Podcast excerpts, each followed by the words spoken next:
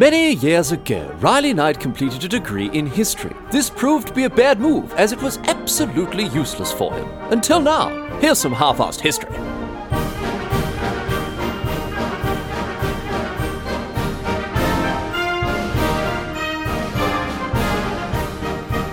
What's going on, mate?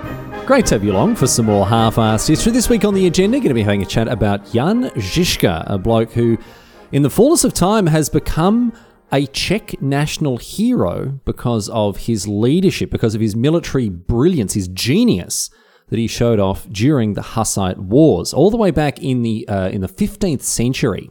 Žižka was one of the military leaders for the Hussites, for the Taborites, uh, a sect of the Hussites that fought against crusading Catholic forces that were attempting to stamp out the, the Hussite movement, which was essentially a, uh, a pre-Reformation Protestant uh, Protestant religious movement. And Jan Žižka was not only a, a, gifted strategist and a brilliant tactician, he was also a very innovative and resourceful military campaigner who very enthusiastically put to use the latest in military technology, in addition to some very basic and rudimentary tools that he and his troops had, had access to. For the most part, Žižka led untrained peasants without any military experience, and he combined the use of pistols and rifles and cannons with the use of simple farm tools in order to fight the elite forces, the elite military of places like the Kingdom of Hungary, the Holy Roman Empire,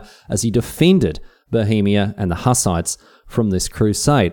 So much to talk about with Žižka because he is one of these blokes who was so ready for the future. And he was rewarded for his enthusiasm for the next era of, of military technology, of human history, really as he was never defeated on the battlefield. He won every single battle that he fought. And on top of this, for half of his military career, he only had one eye. And for the other half, he had zero.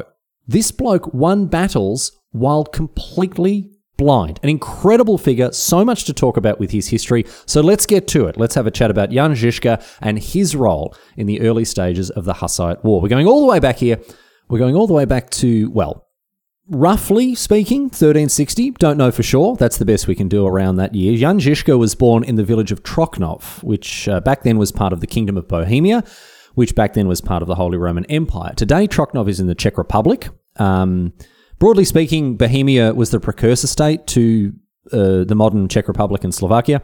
Anyway, Žižka, born as a member of the minor landed gentry. So while he's not a peasant, he still isn't very high on the feudal social ladder. His family isn't all that wealthy. Uh, and as a result of his family's general historical obscurity, I mean, he wasn't born to one of the great medieval ruling houses or anything like that, we actually don't know anything really about his family. We know essentially nothing. We don't know his, anything about his mum, his dad. We know that he had a brother named Yaroslav and a sister named Aneshka, but that is about it. Oh, we do know one more thing. Uh, the Žižka family had a crayfish on its coat of arms, which is a very weird thing to have. I would pick, I guess, a cool animal instead of a crustacean. I'd pick like I don't know an owl or something sick, but you know, not a crayfish. But it's, I mean, it's their coat of arms, whatever, it's their choice. Anyway, we don't know we don't know much about his uh, his early life at all. Um, the point at which we can reliably start to talk about him in his, is in his late teens, when he was involved in some minor legal matters over land and money and boring stuff like that. Um, so he might he might have at a relatively young age he might have been in charge of his family's small holdings. Uh, but again, just a guess. It's all based off of a handful of surviving documents from around 1380 or so. It's not actually until the year 1419 when Žižka is, you know, approaching or in his 60s that we can actually start to say with any accuracy what he got up to. Uh, there's a lot of guesswork, a lot of conjecture over the years before that. Uh, as early as 1406, he does crop up in documents accused of being a bandit and an outlaw. Uh, although there aren't too many details to be found on that, he might have lost his lands or had them confiscated and might have turned in, turned to a life of crime as a result, maybe robbing people on the road as a leader of a band of highwaymen, or he may have just been labelled a bandit by a feudal liege that didn't like him very much. That's also a possibility. Uh, it does look like at some point he worked as a mercenary uh, and, and may have even attached himself to the royal court of uh, King Wenceslas IV. This is the same Wenceslas from episode 25, the defenestrations of Prague, get across it. Um, we're going to talk about him uh, in, in and, and, the defenestrations in just a little bit. Uh, um, but he may have he may have attached himself to the court of of, of this one. Not this isn't, and as I mentioned in episode 25, King Wenceslas IV, not good King Wenceslas of the song. In fact, quite bad King Wenceslas. This king was pretty use, useless King Wenceslas, I think, if there'd been a song about this bloke. But uh, the best evidence we have for his work as a mercenary is his probable participation in the 1410 Battle of Grunwald, fighting for Poland and Lithuania against the uh, against the Teutonic Order. And this was one of the largest battles in the entirety of medieval European history. It effectively ended the Teutonic Order, and uh, Žižka may very well have been there fighting for pay. But look, the long and the, the long and the short of it is this: we actually don't know for certain what this bloke got up to for not even the first half of his life, the basically the first two thirds of it. Um, especially uh, as as once he the, the other problem when we're talking about this guy's history is once he rose to a position of you know being a national hero, people just started making stuff uh, stuff up about him. So myths and legends and all these other things they start to crop up and can hard can sometimes be hard to separate from the truth. Uh, for instance, in later years, people claimed that Žižka fought in the Battle of Agincourt, which we talked only we talked about only last week, episode 223, 100 years we'll get across it, uh, which he almost certainly did not. But uh, these are some of the stories and, and, myths and legends that have emerged about this bloke, particularly as he as he rose to, to historical fame. But I can say with some confidence that he definitely worked as a mercenary or maybe was a bandit uh, before rising to historical prominence. And in all honesty, it could be both, given that we don't have a clear picture of, you know, the first 40 years of his life. So we will skip forward here. We'll skip forward to the year 1420, when Žižka really began to make his mark and emerged as a hero to the Czech people as he took up the fight against the Catholics.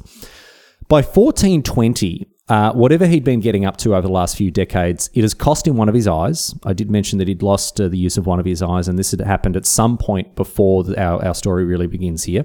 Uh, and as a result, most depictions of, of show him with at least an eye patch. Um, but he had also in this time learnt a thing or two about how to fight. And at this point, he's fallen in with the Hussites. I mentioned the Hussites. This was a movement that was essentially a precursor to the Protestant Reformation. A preacher named Jan Hus began to speak out against the Catholic Church, ultimately was condemned as a heretic to burn at the stake for it. But before this, amassed quite a following. And even after the martyrdom of Hus, they continued his work and, uh, and campaigned for reform within the church.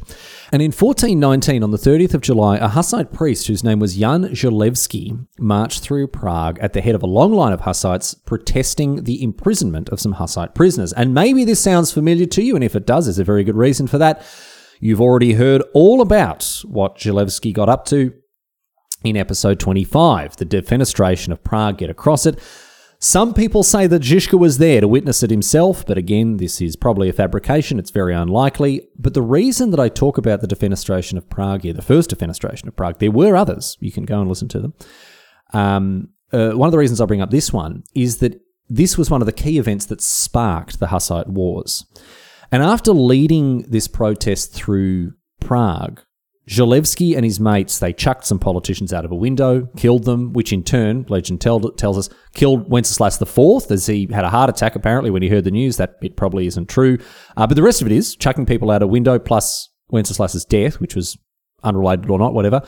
This was more or less the beginning of the Hussite Wars. But where's Žižka if he's not helping chuck people out a window? Well, he was in Plzeň, right? He was in a different part of, uh, of Bohemia with a radical faction of the Hussites known as the Taborites. Now, Here's something you should know about the Hussites, and this is something that's going to be a bit, a bit more important later on in the episodes. Now, they didn't really get on all that well with Catholics. That's not going to surprise you. I mean, they're about to fight a war with the Catholics. They didn't get on with them that well. But they also really didn't get on that well with each other. Hussites were just as likely to disagree with each other as they were with the Catholics that they were fighting, and the Taborites, for instance, which were quite a radical faction of the Hussites, they wanted a complete and total separation from the Catholic Church, while the Utraquists, uh, another flavour of Hussite, uh, they were more moderate, they were more conciliatory. Nevertheless, the Catholics, they're not having any of it. Pope Martin IV launched a crusade against, against them, and King Sigismund, who was Wenceslas's successor, He jumped at the chance to get stuck into some fighting, and the Hussites prepared for war. Now, Žižka at this time, he was made into one of the commanders of the nascent Hussite forces, and it wasn't long before he saw battle. On the 25th of March 1420, Žižka was leading a small group of around 400 Hussites, not even soldiers, these people, just normal men and women, across the plains near the village of Sudomir, uh, when they encountered a much larger group of Sigismund's crusaders, around 5,000 of them, in fact. 5,000 Catholic crusaders, 700 of them heavily armoured knights, and they were ready to crack some Hussite skulls, let me tell you. And it was up to Žižka to come up with a plan here against these overwhelming odds to try to save these people he was leading.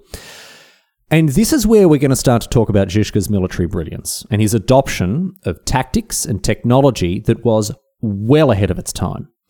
He ordered all the wagons that his troops were traveling. I say troops, all the people. They were just peasants, just commoners, right? Uh, all the people that were traveling with him. He orders the wagons to be drawn up together like a wall in a thick and marshy and swampy area. And then he loaded the wagons full of arquebusiers, right? Proto riflemen, essentially, using primitive gunpowder weapons, and ordered them to fire on the approaching crusaders using the wagons as cover. And this position and these tactics actually saw Žižka and his Hussites, if you'll believe it, win the day, despite both being overwhelmingly outnumbered and the fact that most of the people fighting for Žižka had absolutely no military training or experience. As the heavily armoured crusaders approached the makeshift fortification that Žižka had pulled together with these wagons in the middle of a swamp, they had to dismount. They had to make their way across the mire on foot in heavy armour. And of course, they were lumbering, they were slow, and they were easy pickings for the arquebusiers in the, in the wagons, who shot them one by one as they dragged themselves towards the wagons. And those that did make it to the wagons, they were exhausted after lumbering through the mud and so were beaten to death by these peasants and their flails. They didn't have swords or anything like that. There were no fancy weapons of war in the hands of these commoners. They had farm tools, tools used to thresh grain.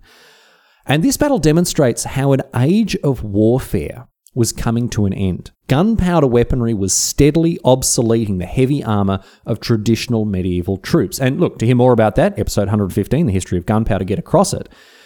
But here, the Hussites, while they took heavy casualties themselves at the Battle of Sudomir, it was nothing compared to the Crusader losses. Thousands and thousands of Sigismund's men died in the mud to a hail of gunfire, and the battle ended when night fell and a fog obscured the battlefield, which Žižka then cleverly used to screen a full withdrawal along with the Hussites that had survived. And I think it's fair to say he won this battle. Certainly, the casualties that Sigismund had uh, had suffered far outstripped Žižka's losses, and his masterful use of terrain and makeshift fortifications won him what was ultimately an incredibly improbable victory, and it set him on his road to greatness. Flushed with the success at Sudomir, Žižka was, as I say, made one of the commanders of the Hussite forces, and he was instrumental in the organization and the, and the management of this rudimentary Hussite military. Many of those that were coming to fight for the Hussites, they were just peasants. They were farmers and blacksmiths, commoners of all kind. They weren't military people. But this didn't bother Žižka at all. Because, after all, he reasoned, these people, they're all skilled with flails and axes and hammers and picks and whatever else. And all of these tools can be very effective when used as weapons. On the 12th of June later that year in 1420, Žižka once again led a Hussite defense against an overwhelmingly large Crusader force, this time defending the city of Prague in the Battle of Vitkov Hill. Once again, he made excellent use of gunpowder weapons being fired from fixed positions, and also made excellent use of terrain, forcing the crusading knights to fight uphill, again under a hail of bullets. If the crusaders made it up the hill, they then had to contend with these peasants, armed as they were with various farm implements, while also being shot at, while also being exhausted after trudging uphill in full armour. But this time, rather than sneak away at night, Žižka led the Hussites to a stunning victory after weakening the crusading forces with their, this uphill battle. A Hussite relief force swept in from the rear, forced the Crusaders over the other side of the hill, which was essentially a cliff, it was that steep, and as the Crusaders routed and fled, many ended up in the river as they tried to get away, where once again their heavy armour weighed them down and drowned them. So, with the crusading army broken, Sigismund withdrew them completely from Prague, pulled out his army altogether, and Žižka had won the day once again with the masterful use of terrain and modern weaponry. Well, I say modern weaponry, a combination of modern weaponry and just about the most rudimentary weapons you can find. But this was what Žižka was all about innovation, the early adoption of military technology that would go on to change the way that humans waged war against each other. And Žižka followed up his victory at, uh, at Vitkov Hill with another victory at the Battle of Vyšehrad, which drove the Crusaders out of Bohemia altogether and handed de facto control of the kingdom to the victorious Hussites.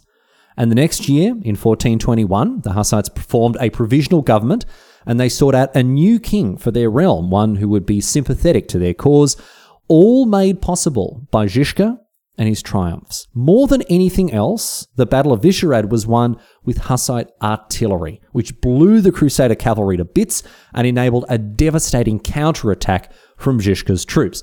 Thanks to his enthusiastic adoption and use of this modern military technology, Žižka was able to pull off victories that just a few decades previous, without access to gunpowder weapons, would have been completely unthinkable.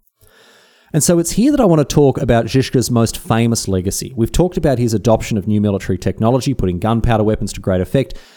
But it's not just the weapons he used, it's how he used them, the way in which he fought these battles that was so absolutely groundbreaking.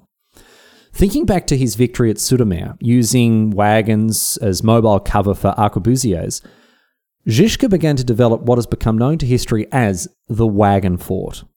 At Sudomir, necessity had been the mother of invention, and Žižka had come up with a quick but brilliant plan to defend the people that he was with from the attacking crusaders. But it had been so effective that Žižka thought to himself, there's something here. I know it. I know there's something. He spent time developing this idea fully. And in many of the battles we're, we're going to talk about, Žižka deployed his wagon forts with great success, and they proved to be incredibly effective. Here's how Žižka put them to work. He would take regular wagons, just the normal wagons used by farmers to transport crops and stuff like that. He would fortify them, add thick wooden planks or even metal plates to them. And then the reinforced walls of the wagons would have small slits cut in them for, for the people inside to shoot through. Each wagon would have around 20 people assigned to it Around half of these people would have ranged weapons, some with guns, some with crossbows, and then the other half was uh, was made up of infantry plus the drivers of the wagons themselves. And in this way, Žižka developed what you might call an early form of tank warfare, a powerful mobile unit with a dedicated crew, although these wagon forts were best put to use defensively rather than offensively. Before a battle, the wagons would be drawn up and chained together in a square, and the wagon's crews would take up position inside the wagons, ready to fire on the enemy as they approached. And inside this square, a reserve of infantry and cavalry would wait, ready to engage in close quarters should the need arise. And, perhaps most importantly of all, in the gaps between the wagons, Žižka would place pieces of gunpowder artillery, cannons, effectively, although the Czechs call them something different. The Czechs call them hufniches, right? Which is where we get the word howitzer today. Uh, interestingly, the origin of the word pistol is also probably Czech, as uh, small handheld firearms were put to, to great use by Žižka and his, Hus- uh, and his Hussites. They called them pistala. Um, and this was the first time that they rose to prominence in Europe, and the Czech term it, it does seem to have stuck in, in, English as well. Anyway, these these hufniches they were mounted on small carts. They were ena- which enabled them to be moved about pretty quickly. Uh, Žižka was amongst the first to do this, by the way, the, amongst the first person to have medium-sized mobile artillery units set up like this. And once the wagon fort was set up, bristling with crossbows and pistols and rifles and artillery, all securely defended by the thick walls of the wagons, Žižka would attempt to coax his enemy into an attack on this unassuming square of, you know, farm wagons, essentially. I mean, just think about what that meant. Traditionally, in a pitched battle, both sides would line up and charge at the other and fight it out that way. But here, however, Zizka had set up what was effectively a makeshift fortress and challenged the enemy to bring the fight to them on the defenders' terms. And defending these wagon forts was a very simple thing to do for a couple of different reasons. I mean, principally, look, th- just imagine it from the enemy's perspective here.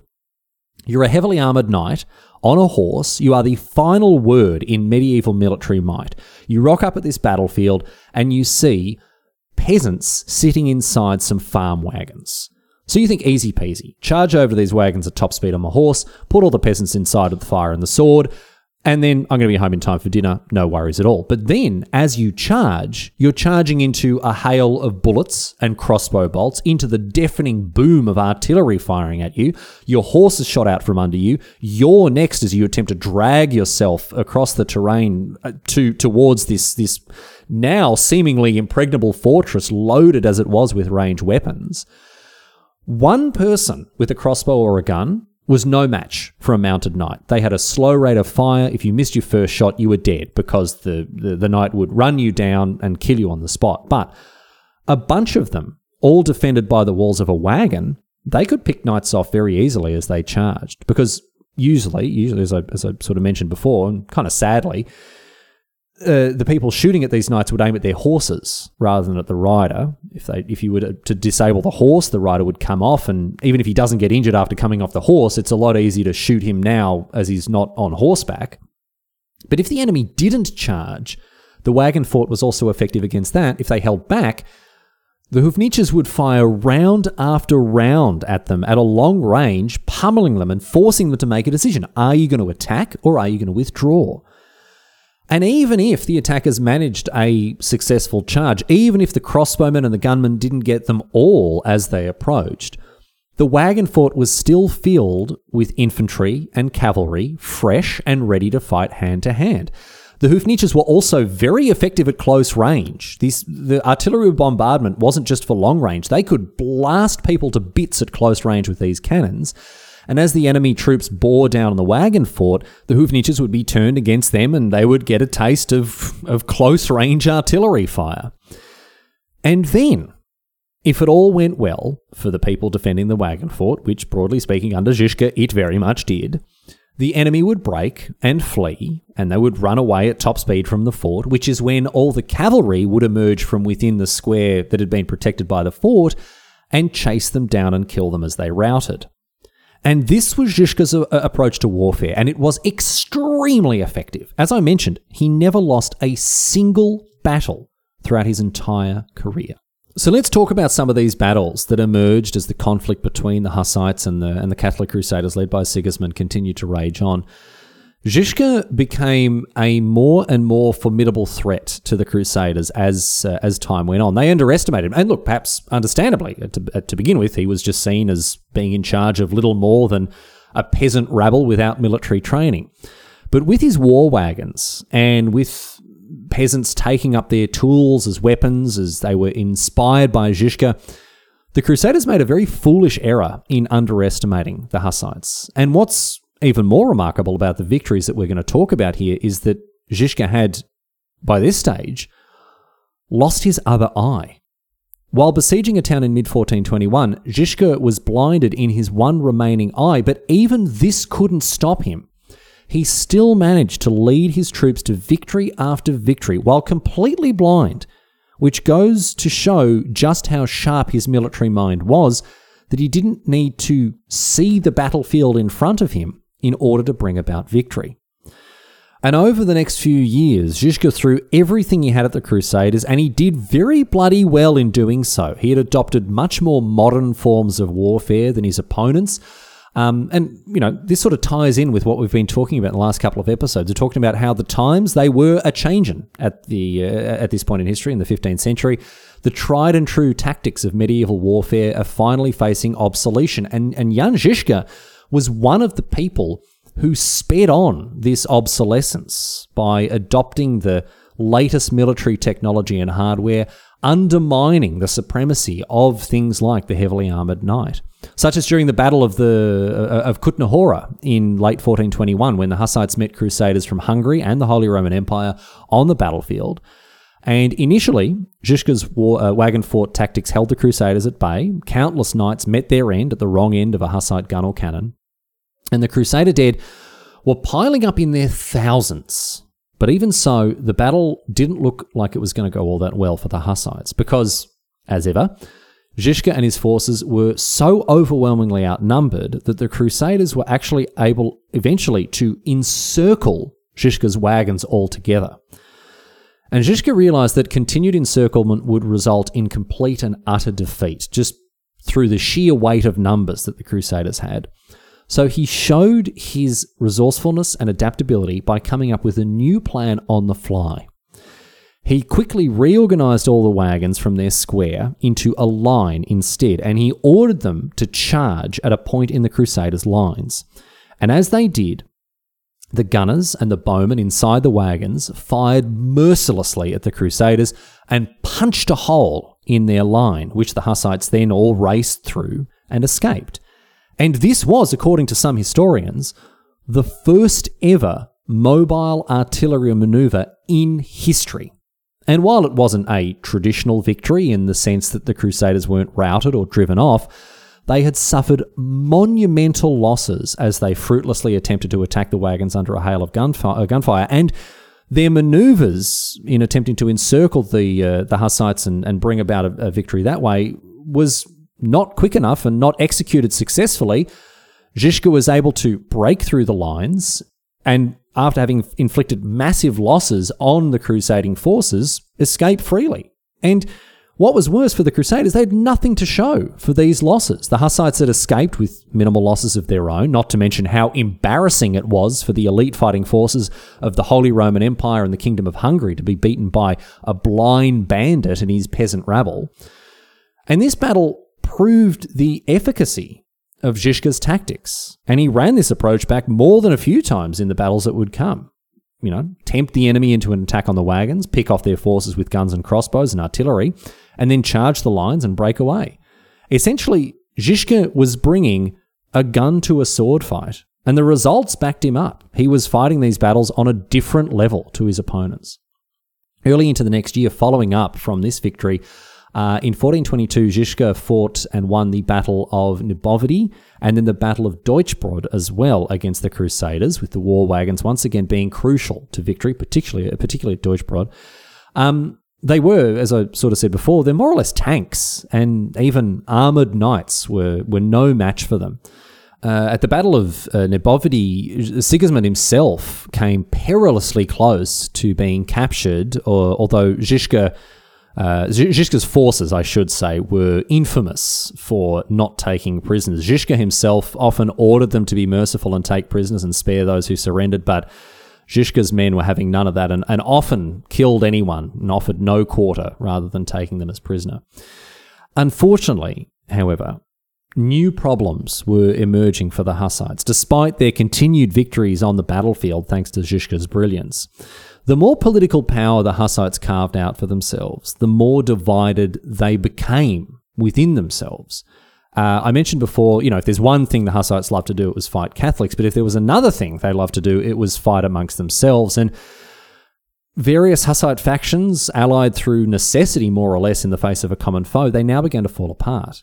Without the threat of immediate destruction hanging over the Hussite movement, previously co- cooperative Hussite sects began to fight amongst themselves over the future and the destiny of Bohemia. And as the crusade against the Hussites dwindled, and as Sigismund suffered defeat after defeat, a new conflict emerged in Bohemia a civil war between the Hussites. Now, Žižka, as I mentioned, was attached to a faction known as the Taborites, uh, a, a, radical sect of the Hussites. Um, and these were the people that he began to fight for. And at the Battle of Horice in, uh, in 1423, Žižka used his war wagons once again, but this time to defeat the Utraquists, those who believed in conciliation between the Hussites and the Catholics. As usual, he set up his wagon fort on elevated ground. He coaxed his enemies, who were mainly mounted knights, to launch fr- a fruitless uphill battle. Many of them abandoned their horses, continued on foot because of how steep the hill was. And it was a slaughter. Once again, the Utraquist had been sufficiently winnowed down by the crossbows and by the gunfire for the cavalry to emerge from within the wagon fort. They swept down the hill, killed those who remained, and it was a complete and total victory for Žižka and his Taborites. And this entrenched the Taborites as one of the more dominant Hussite factions within Bohemia. And this plus the news that the Catholics were preparing to renew their crusade on the Hussites, led to the Hussites putting aside their differences once again, accepting the leadership of Žižka and the Taborites, and looking to turn their military attention outside of Bohemia to fight the Catholics. Žižka even rode to Hungary in an attempt to take the fight to Sigismund himself directly, although this it did not go well, I have to say. While he wasn't directly defeated in battle, it became very clear that the Hungarians were a lot stronger with a home ground advantage, and so Žižka quickly withdrew, and he did so, to his credit, with very minimal losses, and that's why he's not really credited with having uh, been defeated, as he did kind of pull out before before things got too bad. But uh, unfortunately, as he withdrew, he withdrew to a Bohemia that, that was, by this stage, you know, crusade or no, once again beset by Hussite infighting. And in, and in, 14, in 1424, civil war erupted once again between the Hussite factions.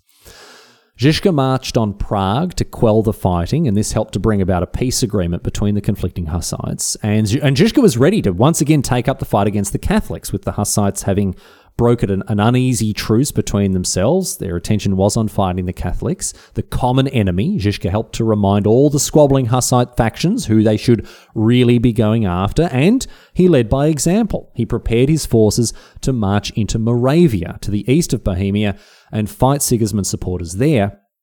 And so once again, he set off to give the Catholics the business. And look, I'm, I'm sorry about this. I really am, because what we're coming to now is a very abrupt and also very unsatisfying end to Žižka's story. He never made it to Moravia. Rather than a, a glorious end in battle befitting such a gifted and remarkable military leader, rather than falling as he fought or giving his life for a cause that, for the cause he believed in, Jan Žižka contracted the plague and died on the 11th of October 1424. Sometimes history brings us stories rich with poetic justice or, or irony, uh, or it paints a portrait of a character that undertakes a great transformative journey that goes on to alter the course of history. Some stories from history have pacing and development and, and, and endings that outstrip even the best fiction. But other times, history reminds us that every single one of its characters has been, at the end of the day, a real person who suffered the cold realities of real life. And Žižka's sudden end as he marched on towards his next campaign, dying suddenly and abruptly, this is a reminder that history is not scripted and it doesn't favour any particular person or cause or idea or movement. History merely is what it is. Žižka had lived a full and rich life, to be sure, and dying in his early 60s. But it wasn't the death that he would have hoped for, or the death that you might have expected for a soldier and a leader of his caliber. And apparently, his die I mean, I've got to talk about his dying wish. Brace yourself for this because the surprises haven't stopped yet. His dying wish was apparently to have his skin made into war drums, which is just so gross, but he he requested this specifically so he could continue to lead and inspire his troops after death. And his troops, for what it's worth, were so devastated by the loss of their leader that after his death they called themselves the orphans from that point onwards, and they continued to fight for the Hussite cause in his memory. But as the war continued, Žižka's successors attempted to emulate his triumphs on the battlefield with the war wagons, but they weren't successful in doing so. For one, the tactic is now a known quantity, and enemies were able to anticipate and counter the wagon forts with tactics of their own as the world quickly moved to a new historical era. But secondly, they lacked Žižka's genius, his innovation, his ability to lead his troops to victory no matter what was thrown with him. Much of the time, as well, on top of this, remember, doing it without the use of his eyes. The Hussite Wars continued after Žižka's death. The fighting continued until 1434, and it resulted ultimately in the victory of the Utraquists, the moderate faction against which Žižka and his radical Taborites had once fought.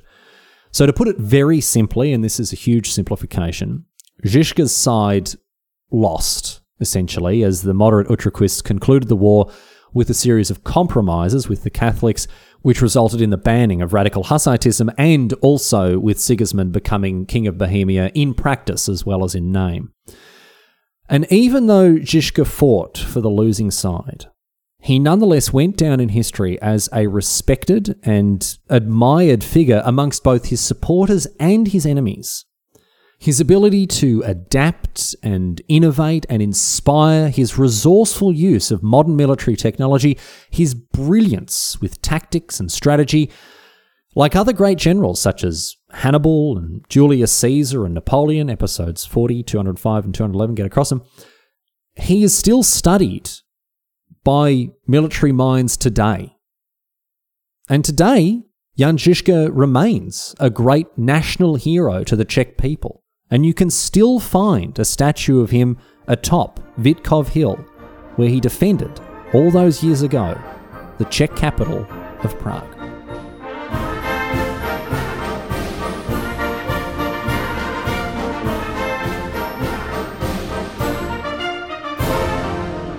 But that's it. That's all she wrote today, sports fans. That is the story of Jan Žižka. I do hope you enjoyed it. And uh, as ever, we'll do a, cl- a, quick close of the show with all the boring housekeeping stuff. Halfasshistory.net, the website. Uh, if you want to go and subscribe to the show to make sure you get uh, the latest updates for it, uh, Spotify, iTunes can do that. You can also join the Discord. If you go to bit.ly slash join Riley's Discord, scroll down.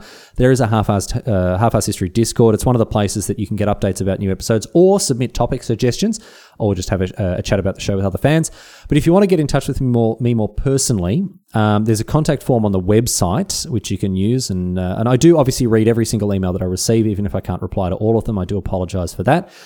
If you feel like you'd like to support the show, you certainly can do that with merch or uh, via Patreon, patreon.com slash history.